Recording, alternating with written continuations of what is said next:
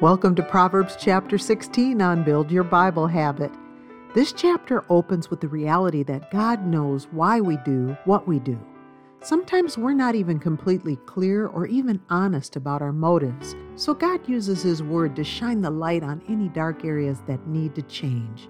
God not only knows our motives, but He knows the best direction for our lives. Let's dive into chapter 16. Proverbs chapter 16. The preparations of the heart in man and the answer of the tongue is from the Lord.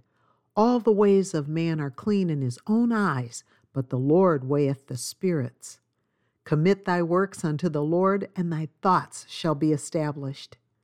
The Lord hath made all things for himself, yea, even the wicked for the day of evil.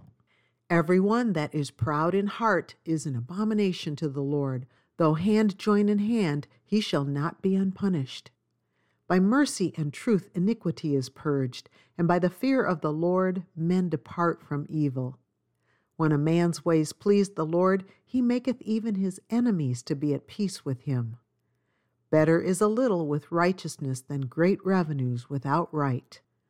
A man's heart deviseth his way, but the Lord directeth his steps. A divine sentence is in the lips of the king, his mouth transgresseth not in judgment. A just weight and balance are the Lord's, all the weights of the bag are his work. It is an abomination to kings to commit wickedness, for the throne is established by righteousness.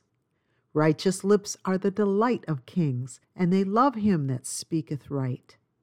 The wrath of a king is as messengers of death, but a wise man will pacify it. In the light of the king's countenance is life, and his favor is as a cloud of the latter rain. How much better is it to get wisdom than gold, and to get understanding rather to be chosen than silver? The highway of the upright is to depart from evil. He that keepeth his way preserveth his soul. Pride goeth before destruction, and an haughty spirit before a fall. Better it is to be of an humble spirit with the lowly than to divide the spoil with the proud. He that handleth a matter wisely shall find good, and whoso trusteth in the Lord, happy is he. The wise in heart shall be called prudent, and the sweetness of the lips increaseth learning. Understanding is a wellspring of life unto him that hath it, but the instruction of fools is folly. The heart of the wise teacheth his mouth, and addeth learning to his lips. Pleasant words are as an honeycomb, sweet to the soul and health to the bones. There is a way that seemeth right unto a man, but the end thereof are the ways of death. He that laboureth, laboureth for himself, for his mouth craveth it of him. An ungodly man diggeth up evil, and in his lips there is a burning fire. A froward man soweth strife, and a whisperer separateth chief friends.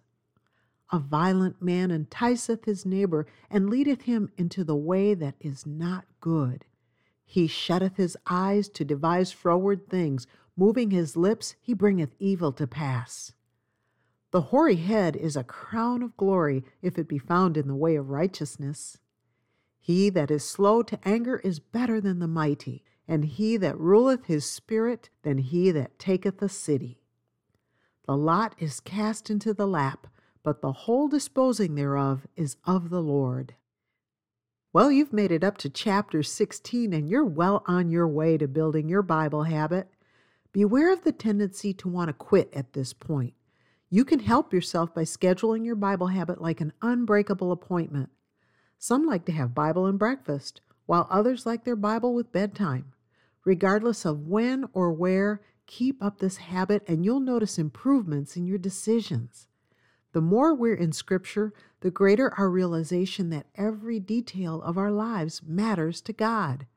Proverbs 16:3 is a great closing reminder that all plans are worthy of prayer. It says this: Commit thy works unto the Lord, and thy thoughts shall be established. God can be trusted with our plans, and He knows which direction will lead to the best outcome for our lives. You've been listening to Keep the Heart with Francie Taylor. Subscribe to this podcast and be sure to follow Keep the Heart on Instagram. For more from Francie, visit keeptheheart.com for devotionals, books, Bible studies, and more.